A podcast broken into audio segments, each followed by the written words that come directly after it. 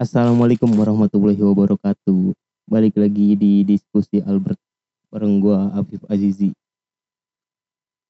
Di episode ngombe atau ngomong bebas di episode kedua ini atau kalau diurutin ntar episode 32 mungkin ya begitulah.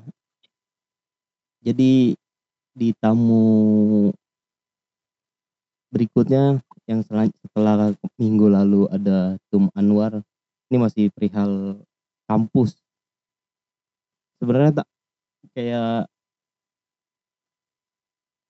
nggak bukan dibilang terpaksa atau kayak seadanya aja gitu. Cuman karena gue kenal sama orang ini cukup lama gitu kan jadi ya udahlah kayak ada pembahasan-pembahasan yang perlu dibicarakan dengan serius gitu dengan tamu saat ini gitu kan. Ya walaupun mungkin kalau orang yang udah kenal dia ya biasa aja lah begitu mah. Emang dia bisa apa gitu. Cuman ada hal-hal yang mungkin bisa dikeluarkan oleh orang ini gitu biar lu mendapat pandangan baru atau pandangan beda dari yang lu pikir saat ini tentang orang ini gitu ya pokoknya untuk teman-teman gue mungkin yang ngedengerin temen utama itu teman-teman sekolah gitu. Kenal mungkin dengan orang ini. Ya gue juga kenal mah emang udah lama gitu cuman untuk akrab ya baru-baru ini aja lah. Karena orangnya juga nggak terlalu asik. Ya pokoknya ini dia Firda Aulia semuanya. Kurang ajar lu ya bang, pembukaannya. Terus mau ngapain nih kita ceritanya? Ya pokoknya untuk membahas-membahas teori konspirasi. Berat banget. Coba, coba aja nanti kali ya. Ya Firda, lu di rumah apa di kosan nih? Uh, kebetulan lagi di rumah. Kenapa nih? Ya jadi sedikit informasi tambahan bahwa di saat orang-orang lagi di rumah kan, lagi belajar di rumah, dia tahu-tahu langsung berangkat ke dekat kampus untuk ngekos gitu. Sedangkan mahasiswa lainnya tetap di rumah aja, tetap belajar online, dia tetap datang ke kampus, dia tinggal ngekos gitu.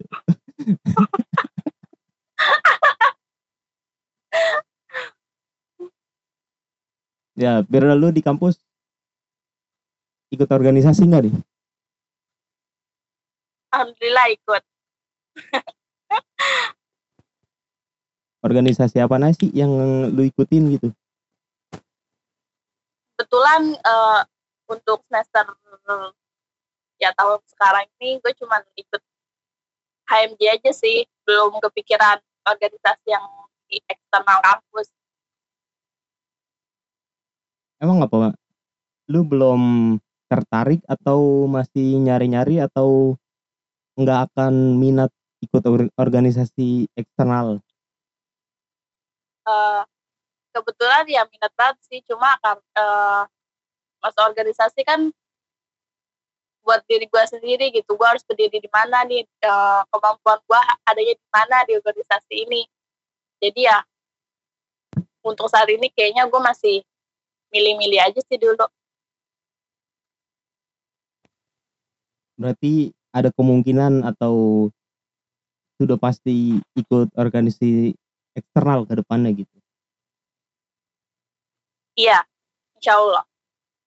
Nah di HMJ tuh ada masa waktunya nggak sih misalnya dari semester berapa sampai semester berapa hanya yang boleh ikut HMJ selebihnya nggak dibolehin untuk ikut apa gimana?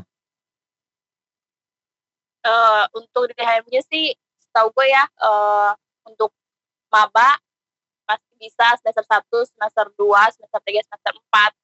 Kalau untuk semester di atasnya sih kayaknya udah nggak ada peluang masuk lagi soalnya kan itu bukan udah bukan wayahnya mereka udah bukan kalau kata zaman sekarang mah kalau kata orang zaman sekarang mah bukan lagi wayahnya mereka lah bukan lagi zamannya mereka gitu oh berarti ya emang ada aturannya gitu bahwa yang boleh berada di lingkungan HMJ itu ya mahasiswa-mahasiswa dari semester 1 sampai semester 4 aja gitu.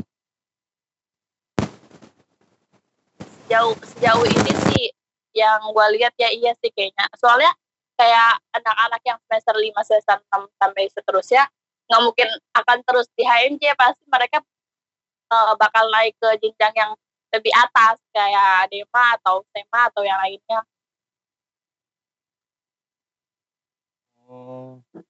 Tapi untuk lu pribadi nih, alasan lu tertarik gitu ngikut keorganisasian yang ada di kampus buat apa gitu? Kenapa lu tertarik itu? Uh, alasan gue ya ya karena nggak mau jadi mahasiswa kupu-kupu aja sih satu.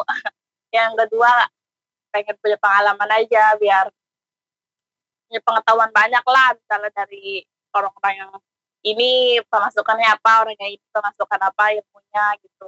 Yang ketiga ya biar nggak galau lah bang. Maksudnya?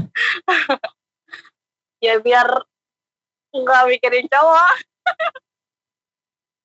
Biar gak ada waktu buat mikirin cowok lah gitu.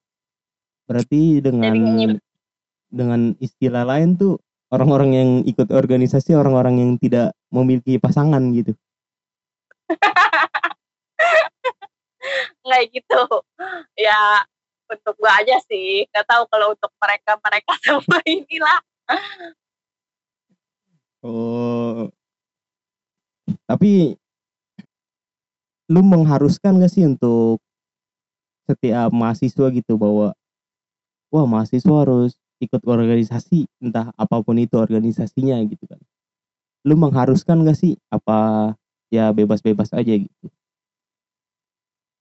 Eh, menurut gue ya ya bebas-bebas saja sih. Karena kan organisasi itu balik ke diri mereka masing-masing. Kayak misalnya ya mereka mau ikut organisasi karena emang dia mau nyari pengetahuan pengalaman. Kalau misalnya emang dia belum siap belum siap lah badannya gitu belum siap uh, pemikirannya buat ikut organisasi ya udah. Di bebas-bebasin aja sih. Kan masuk organisasi nggak wajib nggak dosa lah gitu istilahnya kalau lu nggak ikut gitu hmm.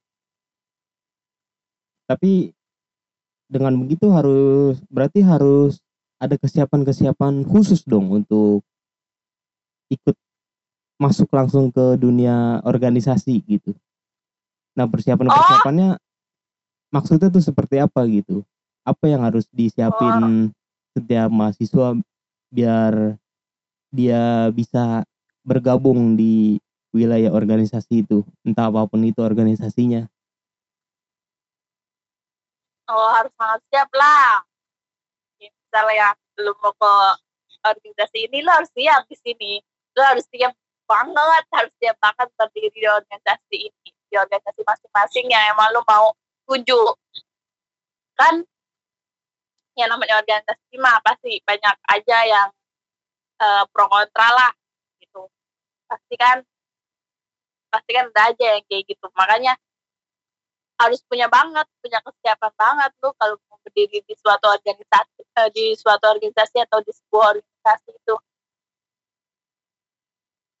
Oh nah untuk perihal pro dan kontranya tuh apa untuk organisasi eksternal aja atau internal aja atau dua-duanya sama aja ada pro dan kontranya?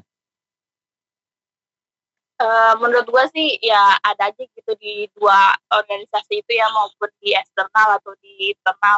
Soalnya kan namanya politik ya bang, pasti ada aja gitu kan yang pro kontra.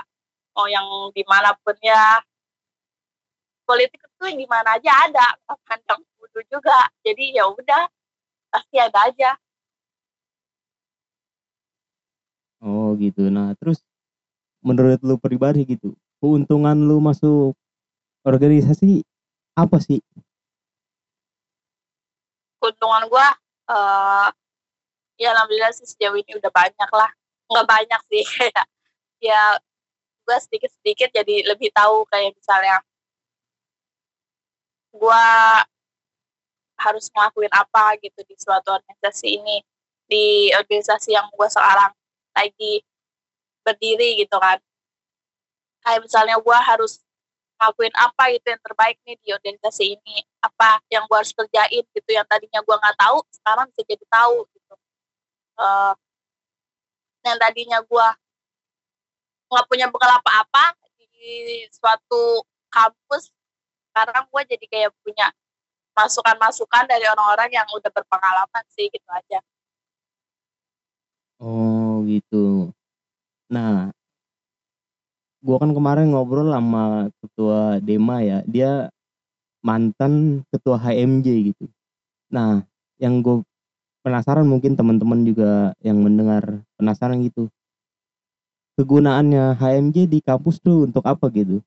Nah, sedikit gue jelasin sepengetahuan gue ya jadi tiap kampus tuh setahu gue beda-beda penyebutannya. Ada yang HMJ atau himpunan mahasiswa jurusan atau HMPS himpunan mahasiswa program studi dua-duanya sama aja kan? Iya untuk dua-duanya kayaknya sama aja sih tahu nah, gue yang gue pertanyaan yang gue pertanyain tuh kegunaannya di kampus tuh untuk apa? Uh, eh, HMJ kan itu di dalamnya banyak bidang-bidangnya itu ya bang ya banyak bidang-bidang yeah. Iya. uh, kebetulan gue sendiri bidangnya internal uh, ada juga bidang eksternal kominfo uh, pemberdayaan aparatur organisasi sama yeah. minat bakat uh, yeah. fungsi HMJ bidang gua di dalam uh, kebetulan internal internal itu kan di dalam kampus uh, dalam kampus berarti gua harus uh, ngasih info ke orang-orang apa aja nih yang di dalam ada yang di dalam kampus. Gue harus ngerjain yang emang itu ada kebutuhannya di dalam kampus. Kayak uh, milad jurusan gue itu kan ada di dalam kampus ya itu jurusan gue kalau misalnya ya HMJ HMJ bidang lain sesuai kebutuhan mereka. Kayak misalnya kalau eksternal ya berarti yang berada di luar kampus. Uh, apa sih namanya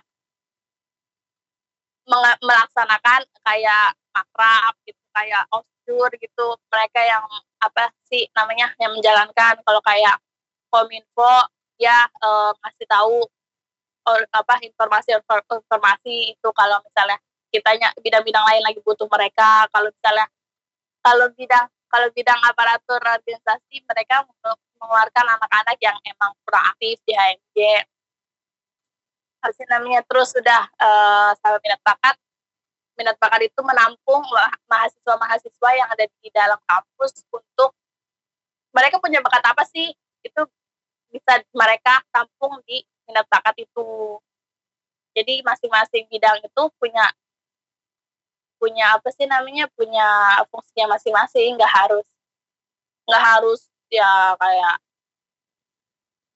lu ini ya lu harus ini gitu tapi di balik itu semua di, di balik bidang-bidang itu semua pasti mereka saling kerja sama sih. Kayak misalnya minat bakat kayak misalnya harus uh, kerjasama sama kominfo karena emang untuk menampung kan menampung bakat-bakat mahasiswa. Terus juga kayak misalnya uh, pakrab harus juga ditampung sama anak-anak internal kayak gitu misalnya. Yang, yang kerjasama aja sih intinya bidang-bidang HMJ itu Oh gitu. Berarti cukup penting ya untuk adanya organisasi HMJ di kampus. Sangat penting sih. Sangat penting sih bagi gue mah. Ya mungkin teman-teman yang mendengarkan ada ketertarikan untuk masuk organisasi internal atau eksternal ya pesannya pesan dari gue sih sesimpel ketika lu mau masuk ke organisasi itu ya lu benar-benar benar-benar minat akan organisasi tersebut gitu. Jangan asal ikut-ikutan jangan sosok mau dianggap mahasiswa yang berorganisasi atau apalah itu. Intinya lakukan sesuai dengan yang lu mau dan minat? Terakhir untuk terakhir ada pesan-pesan untuk teman-teman nggak dari lu sendiri nih? Eh pesan-pesan buat teman-teman eh, dari Pida ya kalau yang lagi kerja raihlah kerja Anda. Kalau misalnya lagi kuliah raihlah cita-cita Anda karena di mana pun tempat kalian berlabuh emas ya bakal jadi emas ya bakal jadi tetap emas. Mau di mau di mana pun mereka bertuju. Ya sekiranya untuk episode kali ini segini aja. Sampai bertemu di episode selanjutnya dengan tamu-tamu yang lebih asik atau ya dengan tamu-tamu yang lebih spesial dari yang sudah-sudah gitu. Sampai bertemu di episode selanjutnya. Habib Haji pamit. Assalamualaikum warahmatullahi wabarakatuh.